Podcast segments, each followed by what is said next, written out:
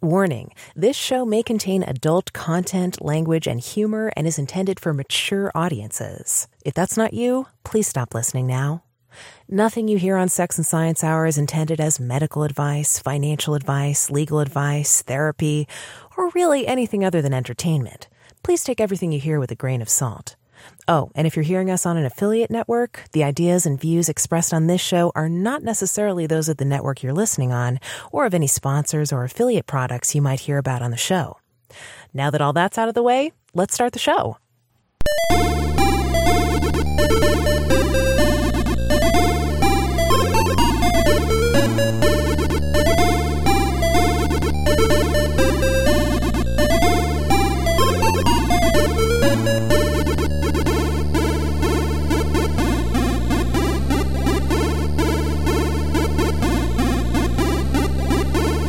This is Sex and Science Hour with Brian Sovryn and Dr. Stephanie Murphy.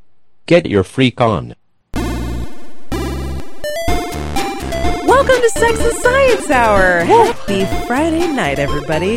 Just coming uh, off of a game of Dr. Mario. Yeah, coming off of not only a game of Dr. Mario, but a massage. You did get I a got massage. a massage. Brian didn't get a massage today. Not but, my bag. Yeah. Yeah. But I will say the Dr. Mario was extremely relaxing. It was very nice. Yeah, on an NES classic of all things. Woo. Yeah, did we talk about that on the show? I think we did because we got it on a Friday, so I think we recorded a show that day. Yeah, so, I, I think we might have mentioned that we had it. Yeah, which is yeah, great. Absolutely. So we are relaxed, we're ready to go, and uh you know, I got an email that I wanted to read. I, I called it, Isn't It Ironic? Uh, hey, Stephanie. Alanis Morissette's ironic music video came on, and she reminded me of you. Has anyone ever said you look like her?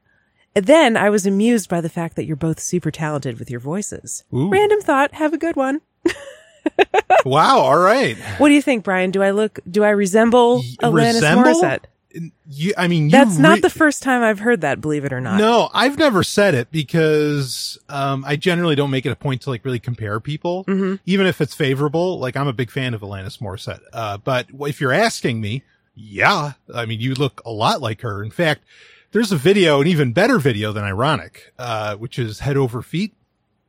Oh, Man. yeah. Where is that the one where it's just her face? The whole time, Yeah. it's just her face, and it is. I mean, I've always, since I was a teenager, I thought that was just the sexiest damn thing, and she looks so hot in that. Um, and yeah, you've totally reminded me of that more than a few times. Uh, Thank You've you. got it. Yeah. Well, I just thought that was funny. And, um, yeah, it, it is interesting how, uh, it's interesting how she played God in, in Dogma. you I was going to bring that up too, because that's kind of perfect. I respect her a lot. She's a very talented musician. I, I mean, Jagged Little Pill is got to be one of the biggest albums in history. You know, I- mean, that's a lot of talent. want you to know that I'm happy for you. um, anyway, let's get started with the show. Yeah. Uh, this is not something I'm happy with about, about last week or last, was it last week? No, it was last time we recorded. Two weeks ago. Two Yeah. weeks ago, we read an article that was very hopeful. It was a Pew Research poll about the social views of Americans. And they were, Hopeful, dependent upon who you are. Yeah, I mean, For there's, us, hopeful. sure, there's different ways to interpret it. But, Right.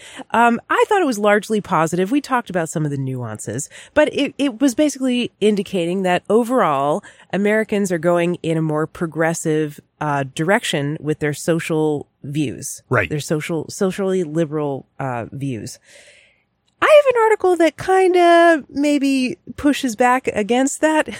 This is from Vice. Half of Americans think women should be required by law to take husband's name.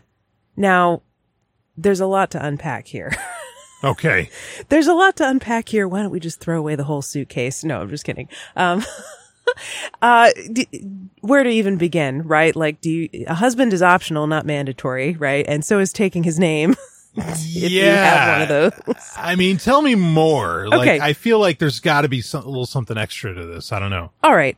Uh, despite its archaic origins, the question of whether or not a woman should take her husband's last name remains relevant, says this article. Now I'm reading from it. Just ask any of your engaged friends. Researchers have found that more than 70% of U.S. adults believe a woman should change her name, and approximately half felt that doing so should be required by law. A new study published earlier this month in Gender Issues, oh yeah, that's a gender issue, seeks to find out why this belief is so persistent.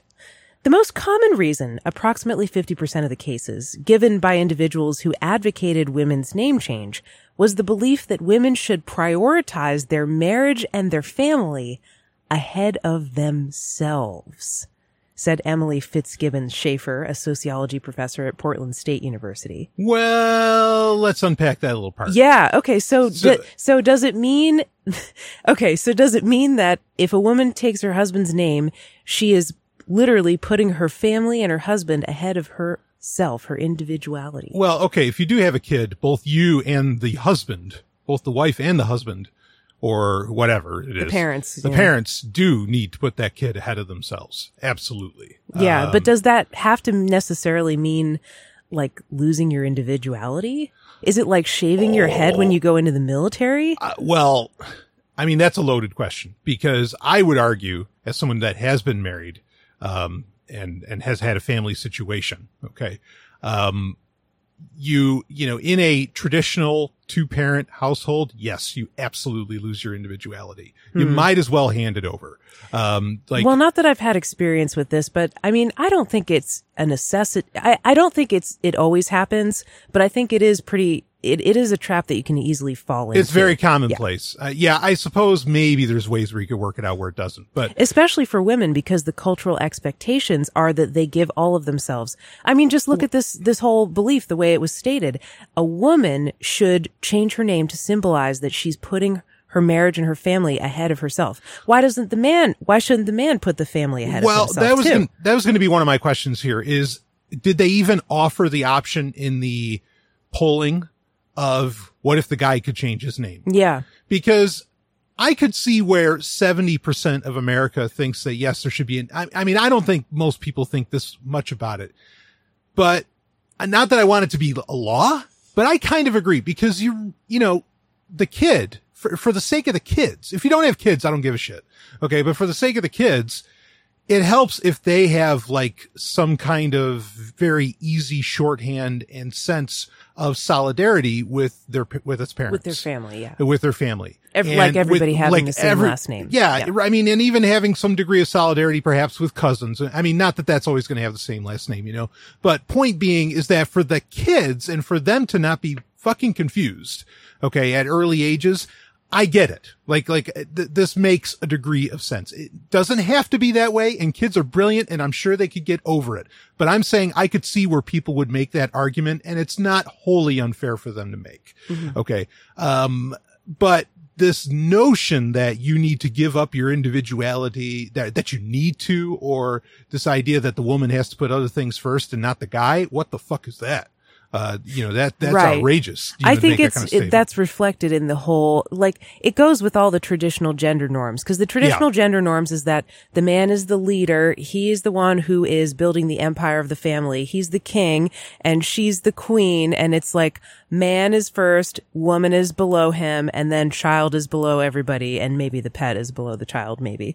But yeah, right. Yeah. but not always. and and yeah, like it, the name change reflects that because when a woman marries a man, she's becoming basically his, an extension of him. Right. It's his empire. He is the king of the castle. He's first. Yeah, I mean, I just, I guess I could see a lot where people would have a lot of justifications also why they would want it done by law. Um, because a lot of people, why do they say, I mean, look, marriage is, and I think that, I think this can be more readily shown in a lot of ways. Marriage is passe in a lot of the It's, uh, world and in America. down, Yeah. yeah. it's going away. So's having children. Okay. I, I have, I mean, there's a bunch of other stories we could bring up, um, you know, about that. A lot of people still want to, you know, and that's, Sure. that's their choice. But, you know, it's not as, there's not, it, there's more social acceptance for people who don't want to do those things. Yes. But now the argument from, from a lot of people who agree that marriage is BS, but they still get married. Um, they make the argument of because of legal benefits, you know, that come their way, be it taxes, the, the hospital thing's nonsense. Hospitals will let you in. You don't have to, you don't have to really say your name.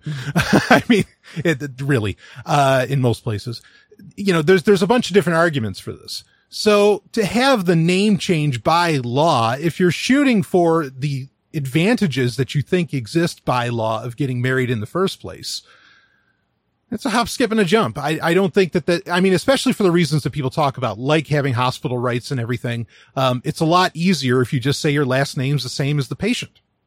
You know what I mean? And so they, it might as well all happen in one fell swoop. I think for a lot of people based upon the arguments that still exist today for why people still bother to get married in the first place.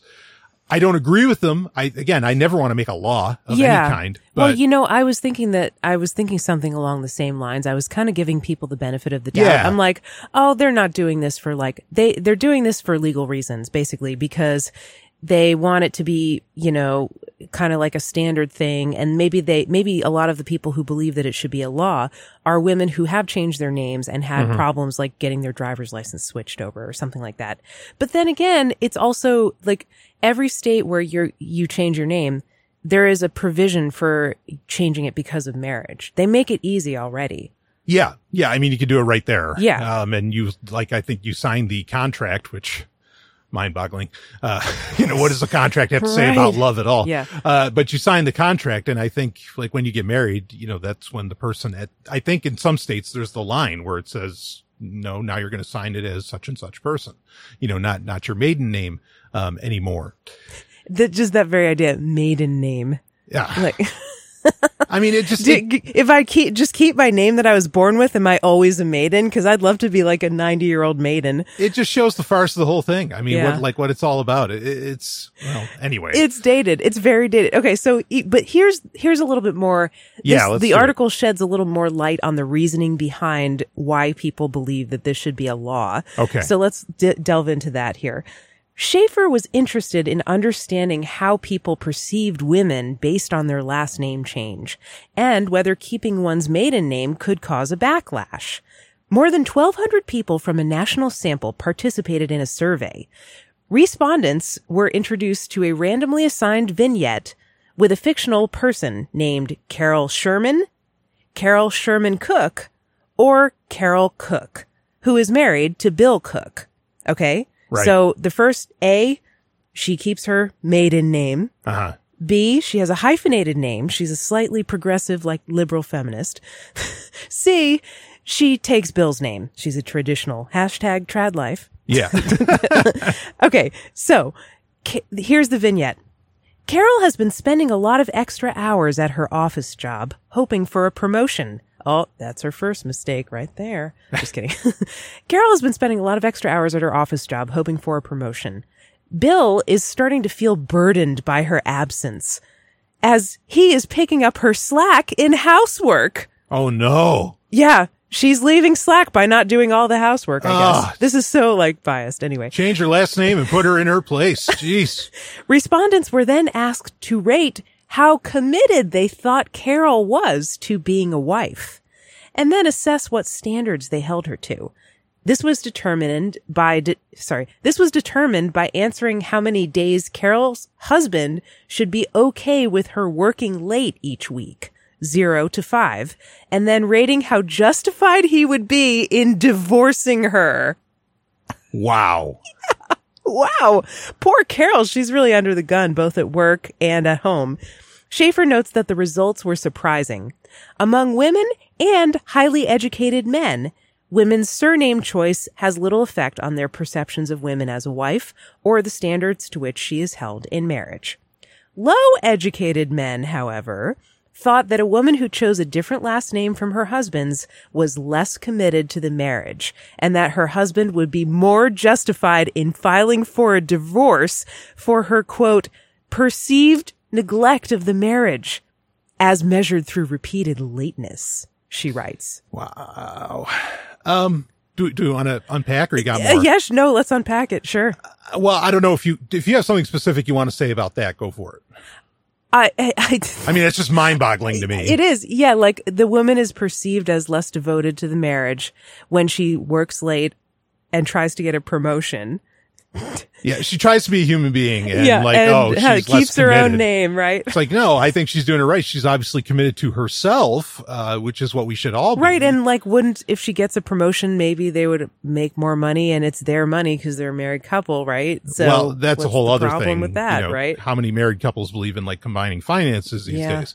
So, but that, but these days, that statement right there that I just made, I would be curious what the statistics were for this poll 10 years ago, 20 years ago, 30 years ago. Hmm. I bet 70% is a steep drop from what it used to be. Okay. Meaning that I bet 10 years ago, if you asked the same question, it wouldn't have been 70% should change their last name. It would have been, it would have been 90 Yeah, or 95. 95, yeah. So I, I, this is, you got to be careful with this because I bet that's low. I bet that's a really low number by comparison. And the reason I think that is are, are two. Okay. Um, one is in fact, you watch this show and I watch it with you.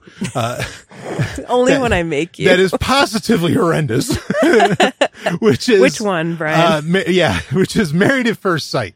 Okay. Now, Married at First Sight is a reality TV show about arranged marriages. Arranged Let's just call it what it is. Yeah. Yeah. Okay. So, but there was a, a couple seasons ago or last season, or it must have been two seasons ago because I, I was spared last season. Uh, a couple seasons ago, there was a couple where the woman did not, she was adamant. She did not want to change her last name to this guy's last name. yes, and the psychologists and experts were looking at her like there's something wrong with her, Which like is- she's crazy. Right. Now, let me tell you why it's not, especially today. Now, I mean, first off, there have been women that have been clamoring for this for over a hundred years. Okay. For example, uh, Sadie Elizabeth Holloway Marston. She did not want the name Marston. She wanted to stick with Holloway. Okay. Uh, and, and she, she expressly said, like, you can find the quote from her. Why the fuck do I have to change my name? You know, I mean, and, and Good we're question, right. Elizabeth. And we're talking in the 1920s with this, with this woman. Okay. So it's not like, or even earlier, it's not like this is a new thing, it's now a more important thing. And here's the reason. One word, Twitter, because your name is your brand now. Everybody's a celebrity. Okay. Anybody that engages in social media, you are on the celebrity stage, as Prince would say.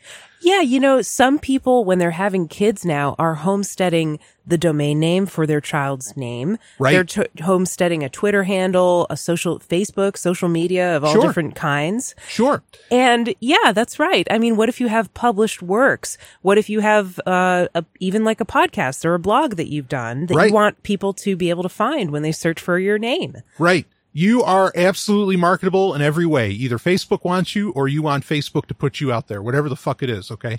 And so the point being is that it actually in today's world and the way a lot of entrepreneurs have to work and the way that a lot of people make names for themselves, no pun intended. All right. Uh, it's antithetical to you to change your name because that could completely, you could lose everybody. Like it, that, consider it, it'd be like Nike renaming to Reebok 2. You know what I mean? Like that, that's what this is like. Like it is a bad idea to change your name in today's world. Now look, I think social media is horseshit. Okay. But I'm just saying that the arguments for changing your name into the way today's world functions, or at least the way people perceive that it functions, that somehow social media actually does something. Uh, it is disastrous for you to change your name. Yeah. Like, I, I mean, it, it literally, it's a disaster just waiting to happen to you. I think Uh, the assumption before the times of social media was that, well, you know, women are just not really natural like leaders and doers. That's like a man's role. And so a Right. woman's not going to have any significant accomplishments or any reason to be known by her name. Who is she? She doesn't even really have her own personality. So that, what does it matter if she changes her name? That's great. You know, she can just kind of be under her husband's umbrella, you know, Yeah. just roll it all together. Yeah, yeah. I mean, again, I can see some, some actually some really great arguments for why changing your name. You know, and I said those earlier. Okay, but at the same time, like I bet that that seventy percent number is is a steep drop, uh, because of the very reasons that I just described. I mean that that that changing your name can be to you as a whatever businesswoman, you take your pick. Uh, again, disastrous. That- Yeah. that's that is the word for it. Well, I guess it depends, you know, whether things are going in a more socially progressive direction. I guess depends on which question you ask and how you ask the question, apparently. Yeah, or what past data was. Yeah, exactly. So What do you think about this? Do you think I look like Alanis Morissette? If you've ever seen me, I should put a picture of myself up on our website. Let's let's do that. And our website, by the way, is sexandsciencehour.com. That's not going to change. We're not changing the name of the show, so Nope. don't you worry about that. But we will be right back with segment two. We got some interesting store science stories for you. Stay tuned. This is Sex and Science Hour, and uh, right now we are in the science portion of the show. Woo! This is a very interesting article here. Um, did you know, Brian, that when people go through cancer chemotherapy, it can do some weird things to their taste buds? I've heard this. Yeah. Yeah. Um, some types of cancer chemotherapy kill off the taste buds or change them in such a way that it really makes eating food unpleasant. And that's bad when you have cancer because a lot of people are, you know, losing weight rapidly on, you know, unchosen or un, what's the word? Uh, unintentional weight loss. Sure. You know, and they need to be eating food in order to survive, but the food just all tastes like chalk or dirt. Some people experience a metallic taste where it tastes like they're actually eating metal and it makes it very, very unpleasant to be able to eat anything. Sure. So there is a Czech company that has created a, a beer, a non-alcoholic beer that Some modules. All right. not just that, but apparently it can reverse this effect of uh, cancer chemotherapy making foods taste metallic. What the hell? Yeah, isn't this interesting? So, the, so in the Czech Republic, um, beer is one of the most commonly consumed beverages, and so that's why they decided to make it a beer. Okay, that's going to be my first question. Okay. Yeah. The- let me just read you a little bit about this. This Yeah. is from NPR. Czech company designs a non-alcoholic beer to taste good to cancer patients. By Elizabeth. Uh, oh no. By Elizabeth. Thank you, Elizabeth. Many oncology patients swear off alcohol during treatment. But in the Czech Republic, where beer is the national beverage, cancer patients undergoing chemotherapy have a new option. The non-alcoholic Mama beer, Mama is the Latin word for breast, is meant to counteract dysgeusia. I don't know how, if I'm pronouncing that correctly. Okay. But we're just going to go with it. A palate altering phenomenon that is often a side effect of chemotherapy that makes food and drink taste bitter or bland. It is targeted for women undergoing chemotherapy for breast cancer and is one of several new products coming on the market specifically to address the changes in the way food tastes to cancer patients. Chemotherapy in breast cancer patients often causes a loss in taste or a change of taste that leads to a lower intake of nutrients than patients need on their, during their treatment, says Dr. Carolina Hor- uh, Hovorkova, an oncologist who has been distributing samples of Mama beer to her patients at Oncocentrum Clinic in Prague since April. Research from the Netherlands Wageningen University confirms that taste disturbance in cancer patients can not only interfere with their overall nutritional status, but may also affect treatment and recovery. So in a country with annual beer consumption of over 36 gallons per capita, where a draft beer can cost less than a bottle of water in restaurants, it should come as no surprise that some doctors here see a drop of truth in the Czech proverb, it says it in Czech, but I'm not even going to pronounce it. Beer is medicine. They have a proverb that says beer is medicine. Well, in a, I've, I've been to the Czech Republic or I was there when it was Czechoslovakia. Uh-huh. Uh, yeah, I don't blame him. You know, pass me a beer because Jesus, like, not the most, no, I'm kidding. Prague is beautiful. Uh, but, uh, but no, I, yeah, anyway, I, I'm kidding about that. Uh, but beer, like, I, I'm still kind of shocked that they chose beer. Yeah. Okay. Like, why so not something? I mean, because even if it's non-alcoholic, that's still kind of fattening. Maybe that's a good thing. Well, that's know. that's part of the reason because Oh. apparently it contains some B vitamins from the yeast, and also it it stimulates hunger. uh huh. Yeah, because beer is a fattening food, but when you're trying to put on weight, you need that, Yeah, and we're yeah, trying to stimulate okay. your appetite. No, so now, and this right, is this is created by a brewery that makes kind of like specialty beers. They make Uh-huh. like organic gluten free beers and other stuff like that. Um, so they they created this beer and they added apple juice to it. That's one of the ways that it counteracts the bitterness that is a common complaint among the chemo patients, says Yeah. the article. yeah, this is making a little more sense of why it's beer. You know, Mm-hmm. Yeah. Uh, okay, all right, that's very interesting. Yeah. Um, there is somebody who did like an art project to show, you know, what foods taste like when you, after you're going through chemotherapy. And he made like a plate of nails and like metal objects to show with like ketchup on it to like show what it tastes like you're eating. Uh-huh. So, I mean, they're, they're really bad. Um, yeah, I just thought that was cool. I wanted to share. Yeah, I mean that's pretty wild uh, to come up with something like. I mean, your taste buds are very sensitive, right? Like, aren't aren't there certain fruits or something that you can eat that will completely change the way that you taste? Yes, everything? in fact, we have an email from Mr. Miracleberry about this very subject. Oh yes, all right, all right. Were you trying to lead into that, Brian? I wasn't actually, but that fits. Maybe it was unconscious. Yeah, oh, we'll read that on the after show. But uh, Okay. but yeah, there's a fruit called the miracle berry, which contra- contains a protein called miraculin that interacts with the taste buds. That uh, and it makes basically sour tastes from fruit. Like a lot of fruit, you know, lemons and limes and citrus fruits contain citric acid. So it makes acids in in the fruits actually taste sweet instead of sour. So if you eat a lemon when after you eat this mi- miracle berry, it tastes very sweet. If you eat like a grapefruit, a sour grapefruit, it would taste sweet. And apparently if you eat like a pineapple, something that's already sweet but also acidic, it tastes like too sweet. Wow, like way too sweet. too sweet. Too right. sweet. Uh, so, so here's the funny thing is that, I mean, I'm intrigued that this kind of thing's being done. I know something that some people have called like a holy grail, people that are interested in dieting. Okay. And whatever you want to, you know, whatever you want your, whatever your best weight is, that's up to you, you know, but I know there's a lot of people who wanted like to ha- have something that they could ingest that would make their taste buds make everything taste horrible, you know, so that they wouldn't eat. Oh boy. Um, Yeah. And I, I mean, maybe this is pointing in the direction that that sort of thing is possible too. I don't know. I think that's a little extreme, uh, that for people who want to go through, but I know there's people that, I think reasonably we're asking for it. They used to physically like wire some people's mouths shut.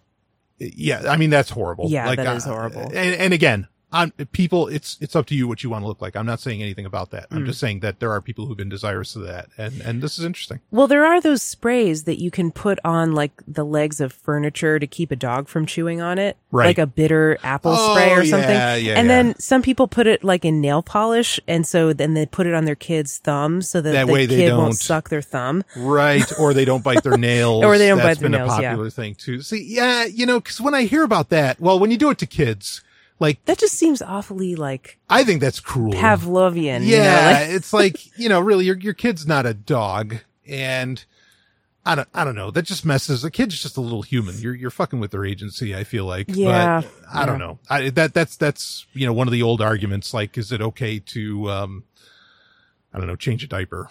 You know, when I was a kid, and I will always be grateful to my parents for this, I sucked my thumb until I was about 11, maybe 11 years old, Right on. maybe Sure. 10 or 11. Sure. And then I gave it up on my own. I just naturally stopped. I remember the point where I was like, because people told me, like, yeah, we're not going to, you know, we're not going to stop you from sucking your thumb. I mean, most people just don't suck their thumb for their entire life. You know, eventually they stop, right? Right. So you probably will too. And I was like, okay, that's good. They're not making me give up my, Yeah. my thumb sucking habit. Yeah. I did a binky till like three, you know, Yeah. pacifier as other people call it. Mhm. Um, I got bribed out of that though. Got a Jabba the Hutt figure out of it. oh my God. But like, yeah, my mother was really worried that I would, you know, I shouldn't have had that binky at three, she thought, but well, anyway. That's Pavlovian too. Yeah. And you, re- you remember that too. oh, vividly. Yeah. Vividly. Yeah. Tell the story. Oh, well, I don't know how long there is to tell. I mean, just like I always had a binky with me and there's pictures of me I know, or well, there used to be You mean a pacifier? A pacifier. Okay, yeah. Um, that, and I had it until I was like three years old. You're supposed to dump those, like, I don't know. What, I don't even know what the regular age is, around one, I guess, or something, if not less. Um, and, yeah, I mean, I think it's supposed to be something for a kid to suck on when they can't be actually drinking milk or yeah, or, or on like, the boob. I don't know. or for teething. I don't know. Anyway, so, but I had mine forever. Like I, I just wouldn't give it up. Um, and then my mother, you know, when I'm three, she says, Hey, here, like I have this bag. There are toys in this bag and you, you pick one out, but you got to give me the binky and you never get it back. And I had this blue binky. At least she was honest with you. Yeah. At least she didn't say like, "Hey, I'll trade you," and then psych. And then- yeah, and then you toss it never away, get it right? back. yeah. So she did it and I reached into this bag and at three years old, you can imagine how big my hands were. They weren't big at all. Uh-huh. And I just went for the largest thing inside this bag. I'm like, well, bigger is better, whatever it is. And I pulled it out and everything in there was Star Wars, which, hey, that's a win for me. And uh, I pulled out a giant Jabba the Hutt. You know, I had to get my other hand in there and, and I pulled out a giant Jabba the Hutt figure, uh, that I had and I kept that for years. But, because you know toys used to be made that way and uh yeah but i never and that was it you know i i mean Did you suck on Jabba the Hutt? no no but you know what's funny like thinking about that like that's how fucking i, I wonder uh, side side subject okay because we've Yeah. talked about this on the show you don't like star wars No. and, and, and I love it. Okay. Like I love it. But here's the thing. I can admit to myself, and I've had to give myself some, some, some tough talks internally lately that Disney's really fucking things up. Like they're not, they're not doing well for Star Wars. okay, tell me more about that. Well, I mean, I, agree, like but tell me more. Well, what you think about it? the last Jedi was a rough situation. There's a lot of shit in that. I mean, I, oh, I tell myself, okay, this is fine. I'll deal with it. And episode nine will, will clear everything up with this. Okay. Uh, last Jedi is episode eight. But it's that there's just a lot of other things, a lot of other strange things that they're doing. They're not hiring enough women. They're not even hiring women directors. Not really. Uh, th- there's a lot of things that I want Disney to do that I want them to deliver on and that they promised with Star Wars, like where there's a lot more, uh, uh, connection between the continuity with what's in the novels, the books and the movies all working in conjunction. And they're just not delivering. They're not doing that.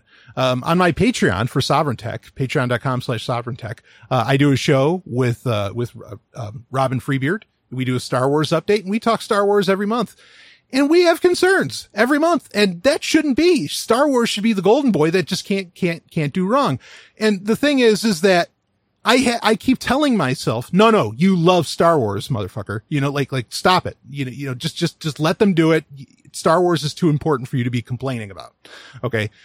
And what's happening for me now is er, just talking, telling that story. I just instantly thought, I'm like, shit, like how deeply ingrained is Star Wars in me that like this, this, this seminal moment at three years old, I am giving up this thing so important to me, you know, for this. And I knew there was Star Wars stuff in there. My mother made that very clear, you know, and so like, I wonder if that's what's keeping me holding on to Star Wars, even though honestly it's falling apart. Like it, it, Star Wars is not what you it was. You gave up your binky for Star Wars.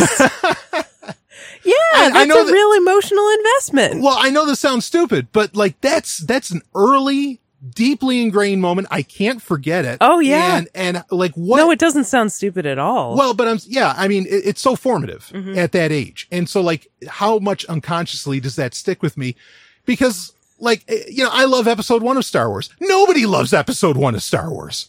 You know, other than other kids that grew up with it, perhaps, but nobody loves that movie. I love it, but I think I've, I've just told myself over and over again, Brian, you love it. It's Star Wars. Shut up. You know, and you gave up your binky for this. It better be good. Exactly.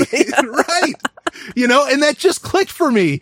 And, and, and now I'm at the point of like a sunk cost fallacy where I've invested so much money into everything Star Wars for so much of my life that like now it's like, well, I got to stick with it. I got to read every book. I have to buy every comic book. I have to be on top of all this shit. And, but you don't, you know, and, and maybe it's time like the Binky, it's time for Star Wars to be handed over and say, all right, I'll never touch it again. Yeah. Maybe it's time. I don't know. Yeah. You should get your binky back too. I know you can never really get it back, but you should get something to replace it. I, That's you know, I should good. walk up to my mother and say, Mom, give me that fucking binky back right now. You can have all this Star Wars shit. I've had enough. That's give right. me the binky, baby. yes, that's right. I think you definitely should do that. All right. Okay. Well, I haven't talked to her in years, but all right, here we go.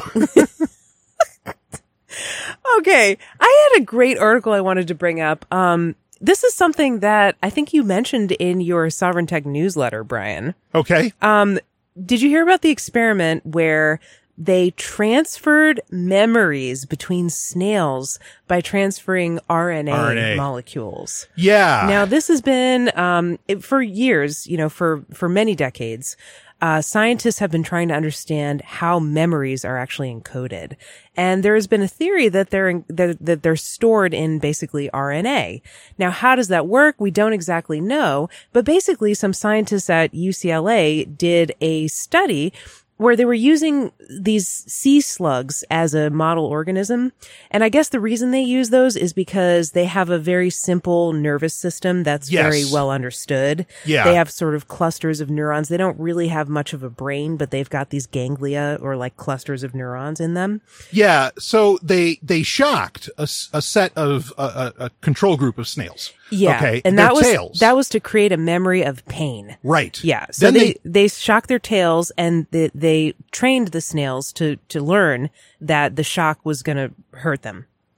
Well, so, all right. So, so they, well, they shocked them. Well, And yeah, then- they, they trained them yeah. to, they trained them to basically be edgy and anxious by shocking them repeatedly. Yeah. Okay. So, so then, I mean, but it hurts regardless. Like Yes. that shock is hurting no matter yeah. what. And they, wi- and they show that it hurts by withdrawing their, their foot. Exactly. And so then they take the RNA out of those tails from that control group and they put it into a group that wasn't shocked. And there's another different control snails. group. Yeah. Different, snails, that Di- have never been shocked. Right.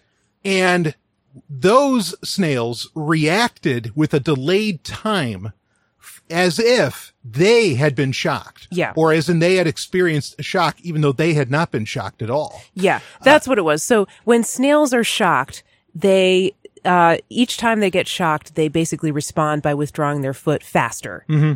So they learn that it's coming, and that they withdraw their they learn to withdraw their foot. Right. Well, the snails that had never been shocked should have taken, let's say, ten seconds to withdraw their foot after the shock. However, if they got the RNA from the snails that had previously been shocked, they withdrew their foot in five seconds. So it wasn't as fast as if they had been shocked themselves, but it was faster than if they, than it should have been if they had never been shocked. Now, right. Now the suggestion here is that memory may be to some degree genetic, or at least there are genetic components to, and Yeah. genetic memory is this concept that that was originally kind of science fiction, uh, where the idea is that you actually pass down memories genetically, you know, through DNA or in this case RNA or Mm-hmm. Yeah. whatever. And, and so meaning that like you could have memories that were your parents, but you've got them in you. Yeah. And, and at the very least, either consciously or unconsciously, you may be reacting to those memories. Uh, in some way. That's the idea. That's, that's what they're hinting at, what they're That's- suggesting. Yeah, that's sort this. of the, the sci-fi idea. Now, Right. I think it's not exactly that where they literally remember Right. the same things as happened to a human's parents or happened to the other snail with the shock. I think what's being transferred is just basically a general, a general sense of edginess that comes from a response to trauma. And this is borne out in humans too, because uh, there have been studies on the grandchildren of people who lived through the Irish potato famine and other famines in history. Right. Where the grandparent was starving at some point in their youth. And then they had children and they passed on to their children, um, basically genetic changes that were conferred through epigenetics. Yep. So not actual changes in the written code of the DNA, changes in the way that certain genes are expressed, the levels of dialing up or down the levels of expression of certain genes that made their children of the people who survived these famines more prone to putting on weight. They had basically more metabolically thrifty genes. Yeah. And, and that effect carried through not only to the children, but also to the grandchildren. So, so sort of, it's not exact, it's not a literal memory like the grandchild remembers the Irish potato famine. It's that the grandchild's body is more adapted for famine. They don't know exactly why, but it's, it's an echo of trauma that p- gets passed down through generations, not through words or, or pictures or stories of literal memories, but a sense of, uh, of be prepared for a trauma. Yeah. So, I mean, and this happens with evolution. I mean, it's how evolution works, you know, um, is through these kinds of uh, genetic expressions, right? So, so a ganglia, I mean, is, is a very basic, I mean, like with, with the snails, like that's a very basic, um, nervous system, Yeah. right? Yeah. Yes. Okay. So here's one of the, not the hard problem of consciousness, but one of the many questions of consciousness, which is, so does the brains or do the ner- do your nerve endings mm-hmm. serve the brain, or does your brain serve your nerve endings? Oh, I need to hear more about that. Okay. One second. This is Sex and Science Hour, segment three coming up. All right, Brian, tell me more about the brain serving the nerve endings. Well, I mean, this is a debate that's had by neurologists. Can you explain the problem again? So the question is, is that okay? Wait a minute. So, well, first off, you have the hard problem of consciousness. Okay, and and I mean, this is people really don't understand, and this is such a old, old argument. And I think that there's actually some old arguments that still need to be revisited today, like the the concept of psychons.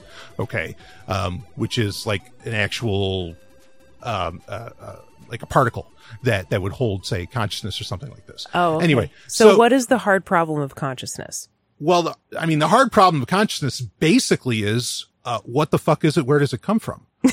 Yeah. You so know- I've heard the hard problem of consciousness explained as how do you explain the subjectivity of experience, right? Mm-hmm. How do you how do you account for the fact that we can see something that's blue and know what it is, but we can't we don't know that someone else experiences blue the same way that we do objectively. Like it's a subjective, it's called qualia or something like yeah. that. So, I mean, that's a part of, of, of like this whole conversation. It is a massive conversation that people don't even realize. I think, well, cause you don't want to think on it too hard because you're going to go nuts, of course. And then you say to yourself, wait a minute, but how am I going nuts if consciousness isn't this, blah, blah. Yeah. I mean, you're going to, you're going to go back and forth. So, but on a more biological level of it, okay, um, there is a major debate on where it, you know, what exactly is more the seat of consciousness? What exactly is more the seat of your experience? Ah, Is it what the brain translates? mm-hmm. You know, eh, meaning like, is this all happening in your head? Or are your nerve endings actually really your, you know, the more important aspect of your consciousness? And so the question becomes, who's serving who? Are, is the brain serving the nerve endings or are the nerve endings serving the brain? Now, most people, I think, think that the nerve endings are serving the brain. Okay. yeah. But again, it's a, this is a heavy debate amongst genuine scientists. Okay. You know, neurologists and everything.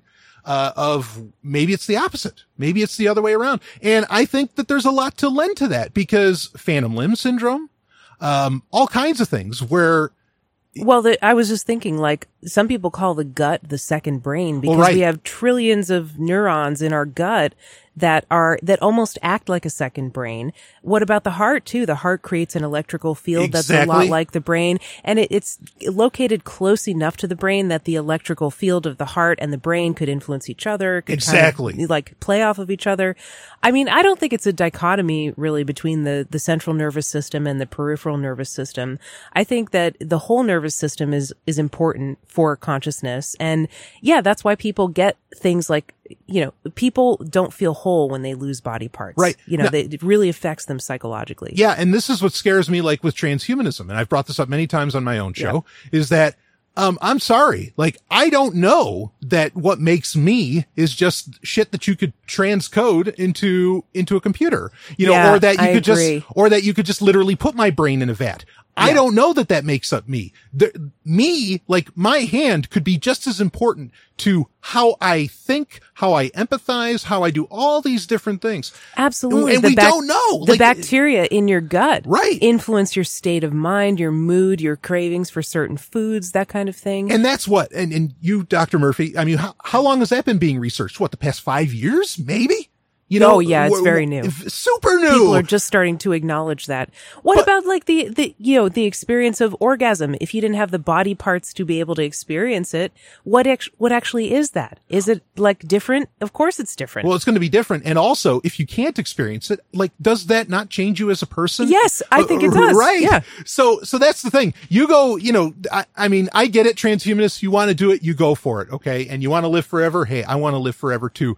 All right. But I am very concerned because we, the debates are too hot, too heavy, too, uh, too, there's too many of them over what consciousness actually is. And I am not convinced that your, the rest of your body, not just your brain, has a whole lot more involved, uh, to do with it. I think, and I've brought this point up many times, like with, like you mentioned with the, the heart, that that creates an electromagnetic field. I find it interesting that we have ancestors, ancient ancestors, Egyptians, you know, in their canopic jars and everything. Oh, there's very certain things they wanted to preserve that they thought were important to, to how you continue on into the afterlife and everything. The brain wasn't necessarily one of them. What did they know? I mean, maybe they're just guessing. You have okay? to ask yourself. Well, I mean, but then, you know, then you have, you got a people that run away from them that are, uh, uh, you know, the Hebrews, right? Um, who have this wild medical knowledge, in my opinion. And I, I really think that, that it, it's, it's pretty advanced stuff. I mean, it's, I don't know. I, I just, you're talking about people that had to rely so hard on what they observed. What did they observe? What did they know? Blah, right. blah, blah. And it's not aliens. Get that, people can get that shit out of their head. And I know I probably just debunked everything I was just talking about because I brought this up, but I'm just saying that it's been thought for a while, perhaps, that the brain isn't fucking everything, you know, and, and it's still a matter under heavy, heavy debate. Um, and, and I think it needs to be considered. Yeah. I, I mean, I, I actually think that idea comes a lot from Western medicine. Sure. And what I mean by that is that Western medicine considers the body as not really as a whole, as like a collection of parts. Mm-hmm. If you have something, let's say you have diabetes and your kidneys start to fail. Right. You go to a nephrologist you go to an endocrinologist for your diabetes and your insulin. You uh-huh. go to a uh-huh. nephrologist for your kidney. You don't go to one doctor. Like it's different doctors working on different body systems and the divisions between them are sort of arbitrary. But really everything in the body is connected. And especially when you're talking about chronic conditions or chronic diseases yeah. or just health it it really makes more sense to consider the body as a whole. Yeah, there should be and not break it down approach. into these parts. And when transhumanists talk about putting a brain in a jar or a, bo- a brain in a robot body or something like that, well, yeah, I agree. That's not you. You can't just isolate the brain. I mean, actually, where are you going to cut it off? Right? Where do you cut the cranial nerves? Oh, I mean, because a- there's nerves that come out of your brain and go all the way through your digestive system down to your asshole. Yeah. where do you cut those nerves? well, you know? Right. Well, I mean, where do you put the asshole nerve in the robot body? not only cutting them, I mean, how many there? There's millions. You yeah. know, I mean, like there's so many connections. Well, there's ten cranial nerves, but well, then right. they branch out. I yes, mean, to lots tributaries. Of, yes. I mean, it, it's it, like the technical question is a whole other thing. You know, and but, then there's the spinal cord. Right. You know, what do you do with that? Yeah, I mean, f- folks, there are like these. These are questions. These are things still being hashed out that I am not prepared to to jump on the new way you know, uh, without having these answered. Mm. And if they can never be answered, well, then I am going to, for the first time in my life, take a very conservative approach, not be risky and say, I'll keep my body. Thank you. So I know that I am actually me. Yeah, I agree. I I think I'm me, me, without my my body and my whole body. Yeah.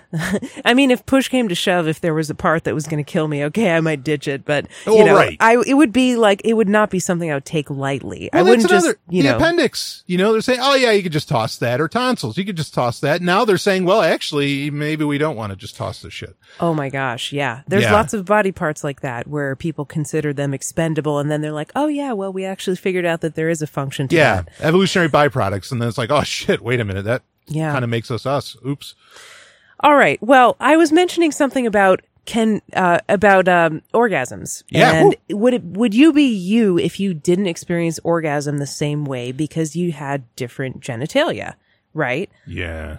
Um I've got an article here that sounds like clickbait, but I actually think it's a little bit deeper than that. This is called can weed help you have better orgasms from Vice? Now hear me out. Some people are sold already. They're like, yeah, I want to know about that. Or they already but know. the subheadline is experts tell us what this smart vibrator seems to already know. Weed has a profound effect on your orgasm. This is by Suzannah Weiss.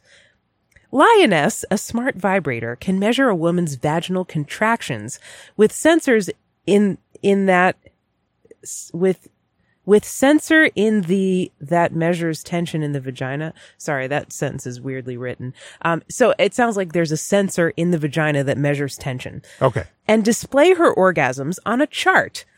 The company recently released an informal study of users, quote, potgasms. Many of the participants experienced different orgasms on weed, and sometimes the measurements were reflected in the reports. My orgasm felt longer lasting and surprised me more with its varying intensities, says Lioness's CEO Liz Klinger of masturbation after consuming an edible. It's normally more of a consistent rolling wave. My vaginal contractions were way less regular, and instead of my squeezing getting weaker and weaker over time, it just kept getting stronger throughout. If you look at Klinger's chart, you can see that her orgasm under the edible's influence, far right, has larger and less regular contractions than the sober climax left, and that they don't taper off at the end. And now they actually show a graph of her orgasm when she's sober and her orgasm when she's been consuming edibles. Okay. And they look totally different. Wow. We'll link, we'll link to this article in the show notes, but like th- this thing is measuring the pressure in, it's like a dildo that has a pressure sensor in it, right?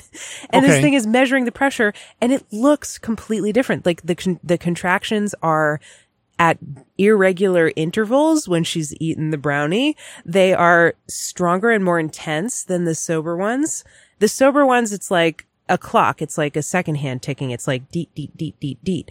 The, the, the Deet, pot, deet, deet, yeah, the potgasm is like, whoa, whoa, woo. I'm gonna have you make these sounds. Uh, no. all right. Well, well, hold on. So, so is this just for women? Is this all we're talking about here? Right?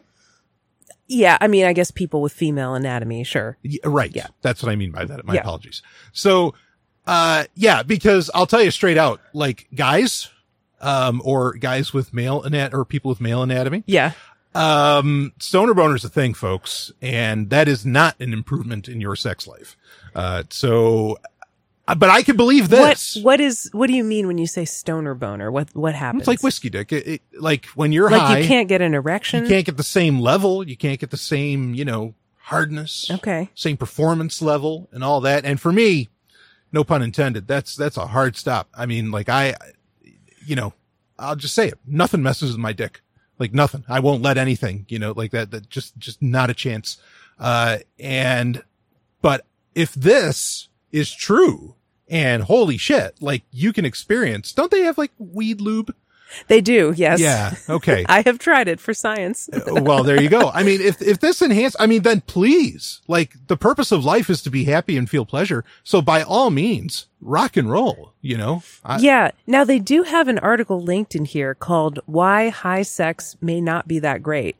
so there may be another side to this. Ah, But uh yeah, it says it's not all rainbows and toe curling climaxes for everyone. Cannabis can cause drying of the mucous membranes, which might mean a lack of vaginal wetness. Oh yeah, I guess that's the cotton mouth. and then it says men who cons- here Brian they they got your thing in there. men who consume too much weed might also suffer from a case of stoner boner, a, wa- a waning erection. Thank T- you. Tischler says. Another study in the Journal of Sexual Medicine found that men who smoked daily were more likely to experience inability to orgasm, reach orgasm too quickly, and reach orgasm too slowly compared to those who never smoked. So as with everything, moderation is key. Uh, moder- yeah, I just don't mess with it myself. but again, if, you know, everybody's, I guess, idea of pleasure can be subjective. And so, but if this, you know, I bet there's a sweet spot too, because it's like you could imagine it, like having a glass of wine versus having a bottle of wine, you know, uh-huh, and those would affect your body very differently. sure. So, uh, yeah, I just thought that was interesting. It included the graph. I mean, maybe that's a little bit too visual for, uh, for talking about it on the radio, but hey, there you go. Anyway. Well, I mean, I thought you explained it very well. I mean, there are the deet, deet, deet, deet, deets, the woo, woo, and you had a few other ones. I, I, I thought you, you put it across the audio. Well, thank good. you. Yeah, bravo. I, I got what's going on. Okay, we are now in our listener mail segment. Now, I talked about the one about me looking like Alanis Morissette, Yeah. but we have another article that we got from a listener. This one was submitted without comment by Dixie Normus. That was the listener's name. or not.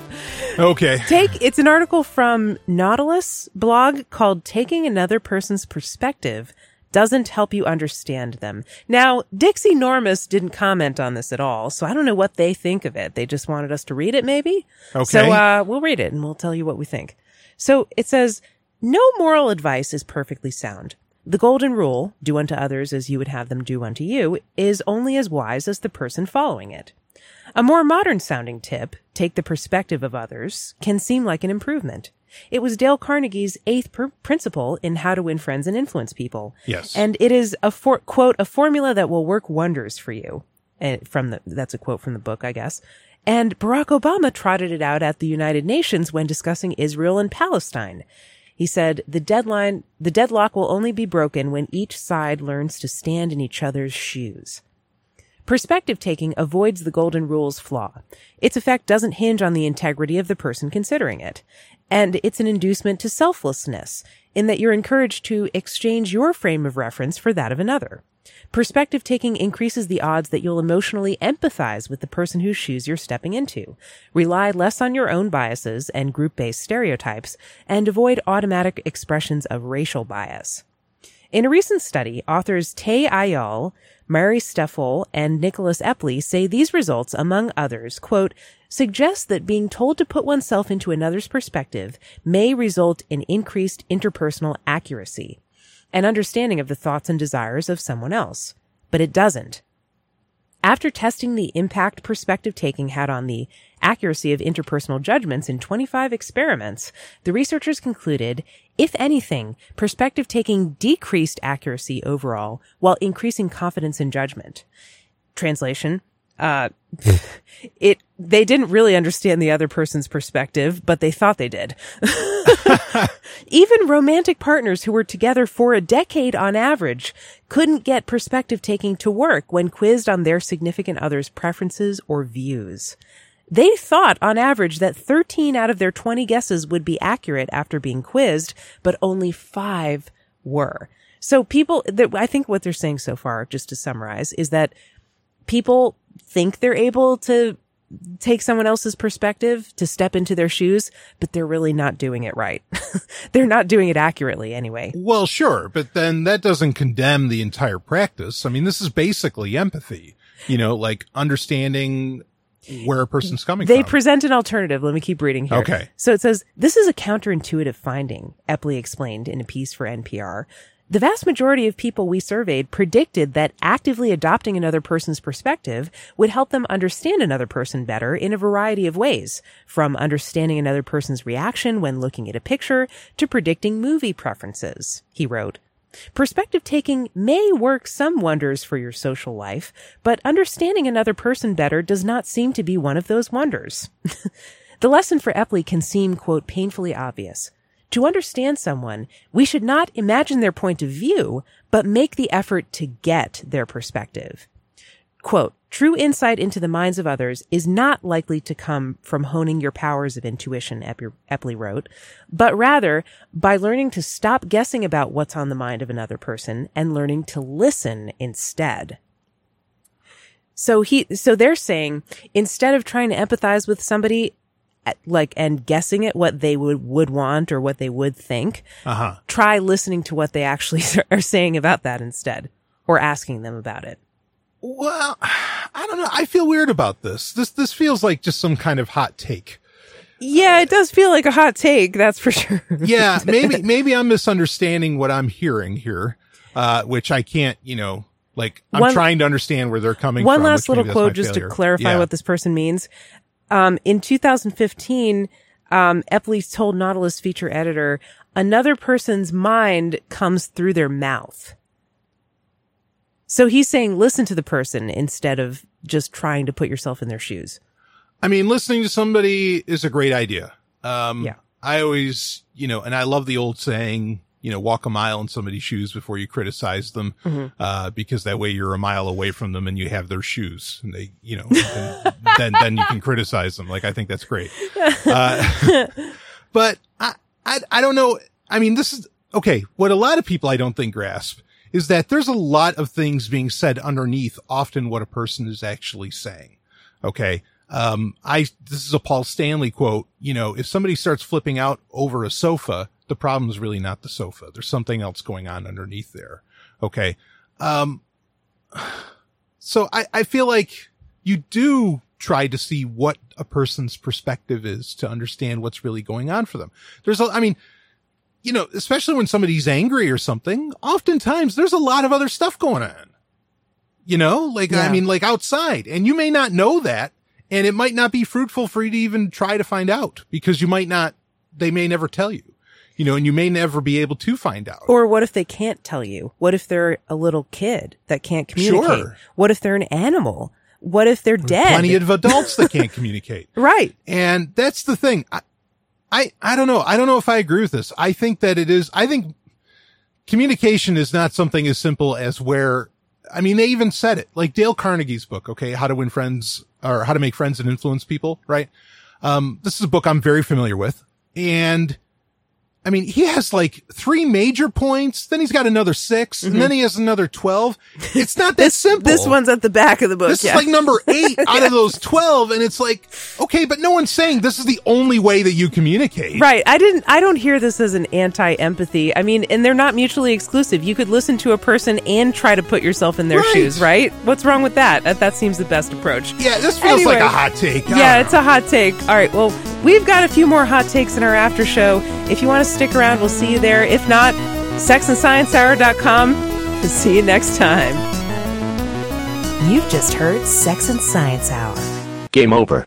Play again next week.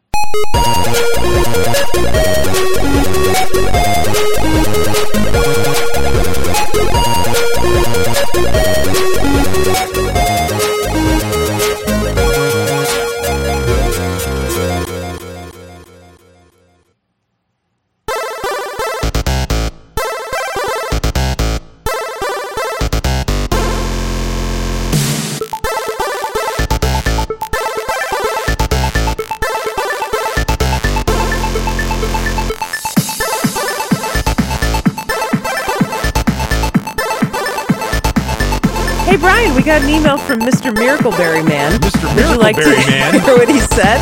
Do you know the Miracleberry Man? Do you know the Muffin Man? well, I know the Miracleberry Man Okay. because he emailed us through our contact form on sexandsciencehour.com. Uh, Mr. Miracleberry Man said, uh, I was the one to buy nature's wild berries. My auntie, and this was an item that we covered on our after show last week. Yeah. And that was a that was a miracle berry powder.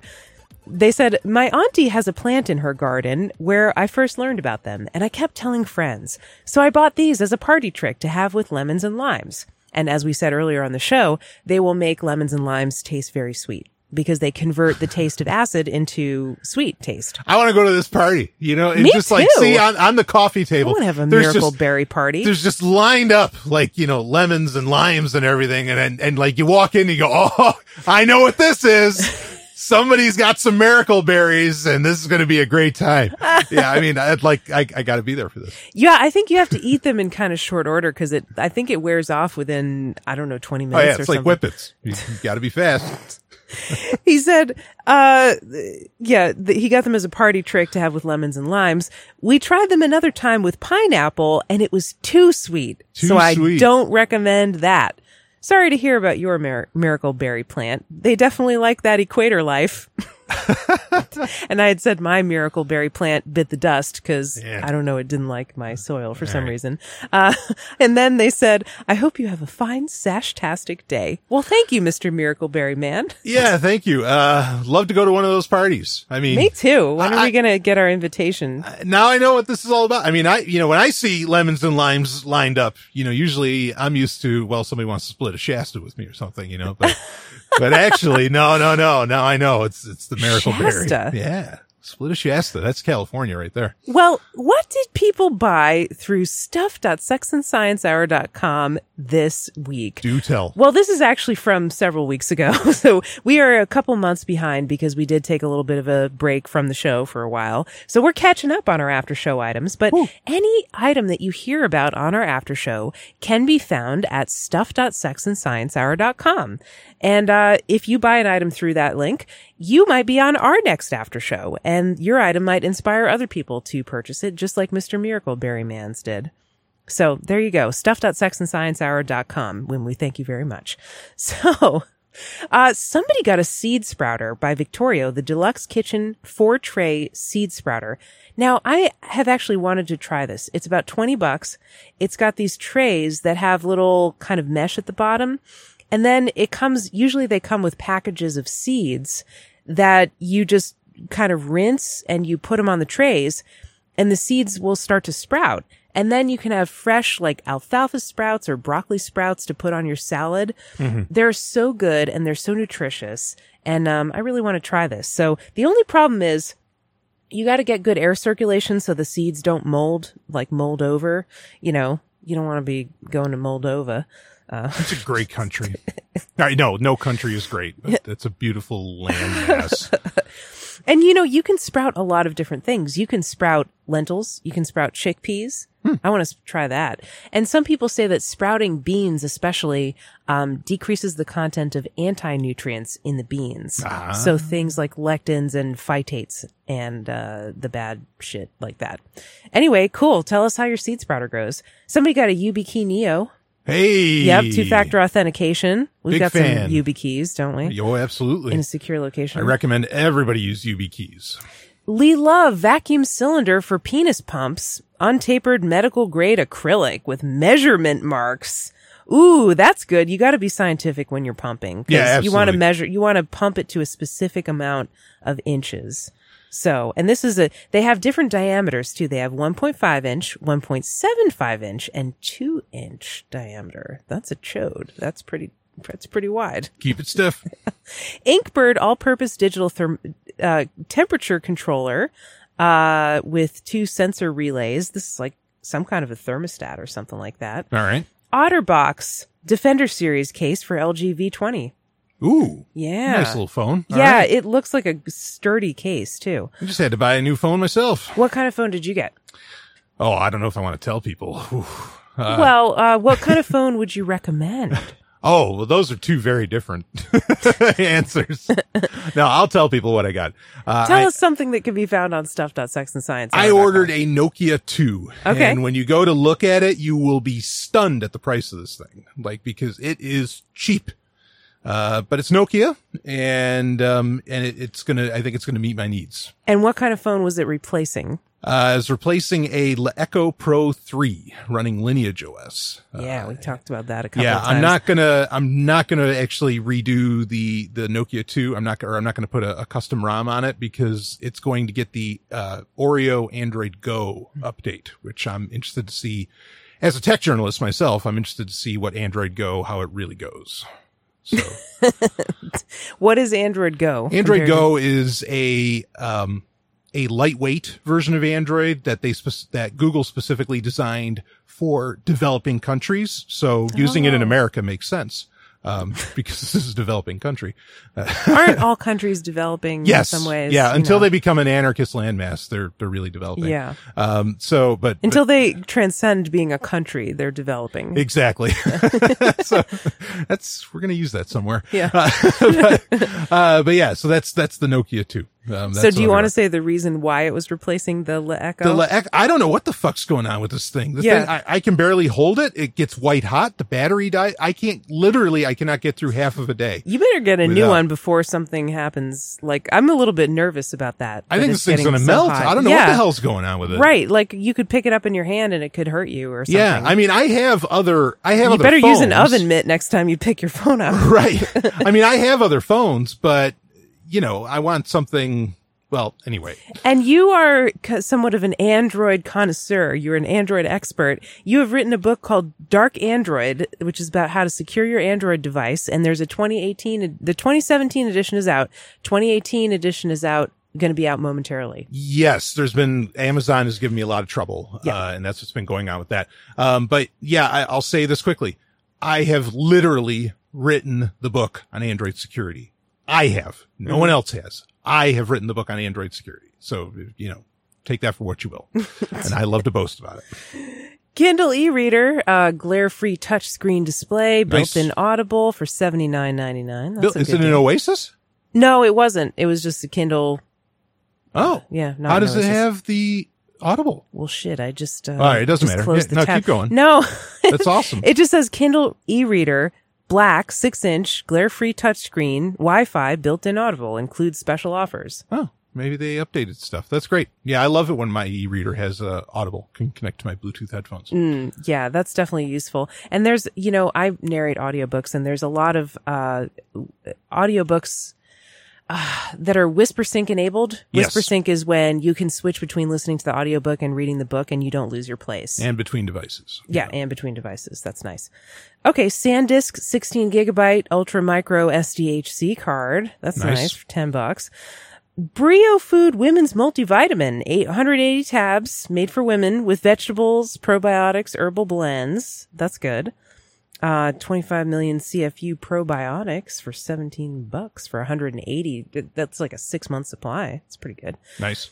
Uh, cutting edge cultures, vegetable starter cultures, six pouches. Ooh, this, so this is for fermenting vegetables. Starter cultures for lacto fermentation. So you could make pickles, you could make sauerkraut, you could make fermented peppers, you could make fermented broccoli. You can pretty much ferment any kind of vegetable. Anything that has carbohydrates or a sugar source, you can ferment. Yeah. You just need the right kind of culture and the right kind of conditions to grow it. So these are lactobacilli. Ooh, this is cool. I wonder if this was bought by the same person who did the uh, the sprouting trays. So uh, yeah, good luck with that. Probably they brought some other some jars and stuff to ferment unless they had them. Oh, Sanabul elastic professional hand wraps for boxing, kickboxing, and Muay Thai. Go get him. Muay Thai. Muay Thai. MA, MMA. Uh, somebody bought the Kinobo Silent Click wireless mouse. Uh, another popular one. Uh, Terra whey protein, simply pure protein, low carb, grass fed whey protein, bourbon vanilla flavor for 30 bucks for 24 ounces. Wow. That sounds pretty good. Yeah, I that might have to try that good. brand myself. Mm-hmm. I'm a I'm a MusclePharm guy, but that sounds great. Uh, somebody also bought the 1.75 inch version of the penis pump, fitted head. they bought the two, Oh, the, oh, the other the one was the okay. two inch version. Yeah, I was like, ooh. They also bought the 1.75. Maybe it wasn't the same person. I don't know. okay. Perler beads. Oh my gosh. I think we might know who bought this because we received some perler bead art and it was so cool. It's hanging up in my studio right now. Actually. Yeah, got some in my studio as well. So you know who you are. Thank you very much. oh, this is cool. I won't, I think I'm going to add this to my cart. S- 100% authentic hammered copper wine goblet for like a Moscow mule or for just like an Indian kind of restaurant or something like that. It's a copper wine goblet. Ooh, I Very definitely nice. want one of those. I'm keeping that tab open. Hair thinning razor hair comb with extra razor blades. Oh, okay. So this is not for thinning hair. This is for actually making your hair thinner. It's not for if your hair is Oh. naturally getting thin. It's for it's for causing your hair to get thin. What this does is it's a comb with a built-in razor that cuts like one out of every 10 hairs or something like that. Ah, So it's meant for actually making your hair thin. It's meant you could shave your hair at the ends to make it to do certain kinds of haircuts. You could shave it at the top to just thin out your hair if you have really thick, unmanageable, unruly hair. And um, this was seven twenty nine with free shipping. Pretty Nice. good. Uh, Marineland Magnum Polishing Internal Canister Filter. Um, it's a water filter. Okay. all right. That's great. Uh, maybe for camping.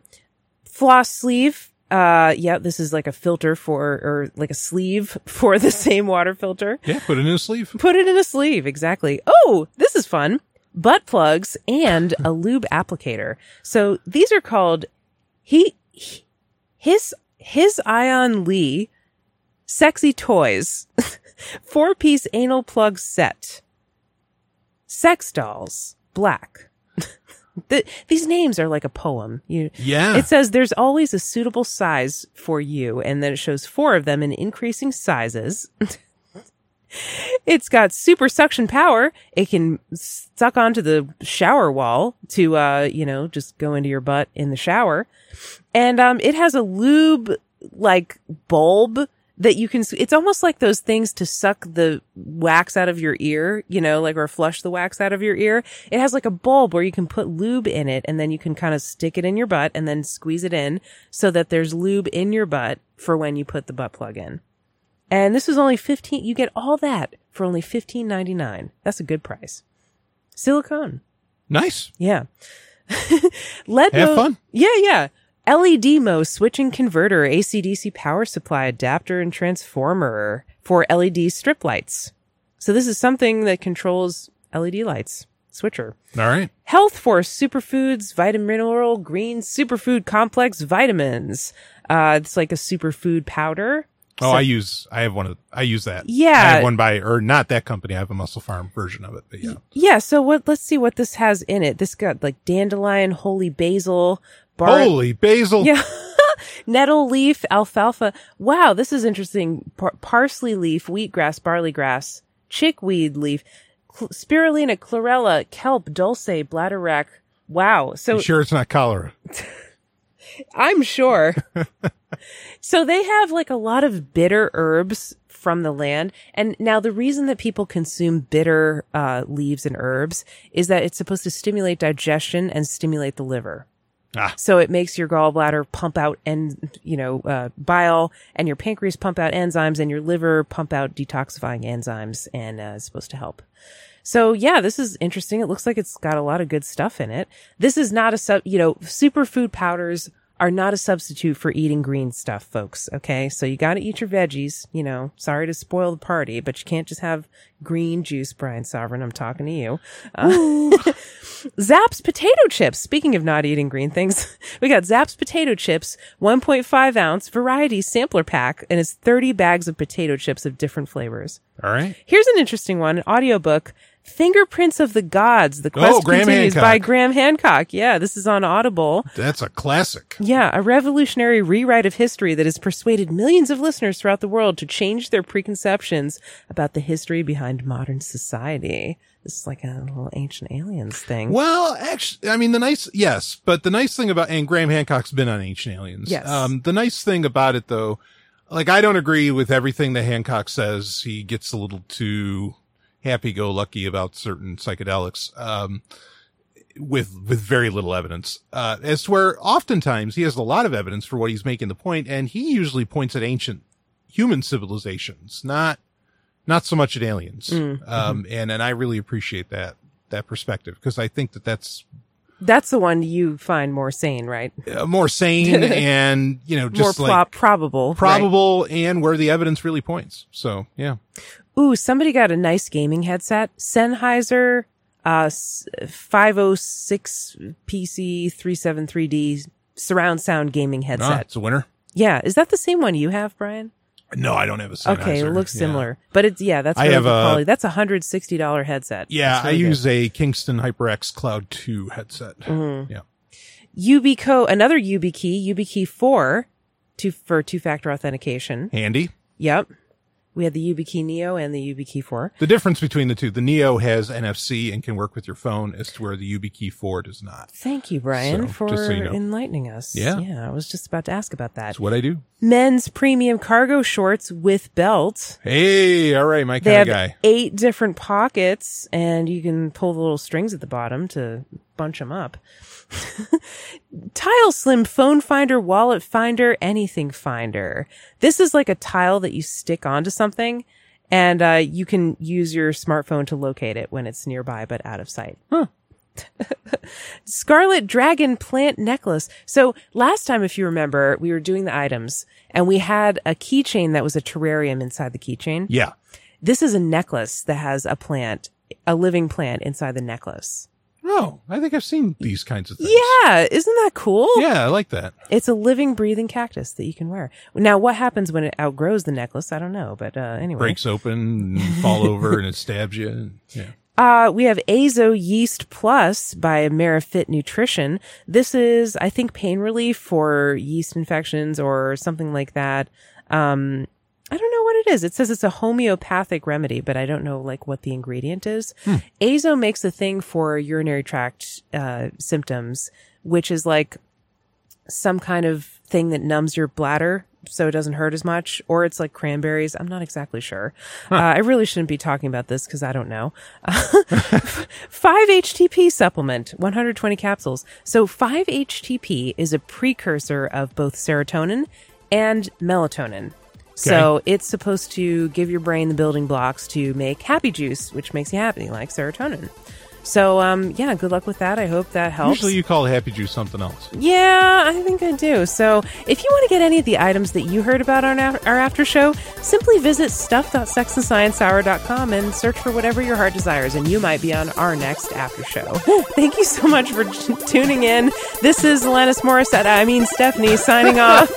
This our website is sexandsciencehour.com, and we're so glad that you joined us today. Have a wonderful week, and we'll see you soon.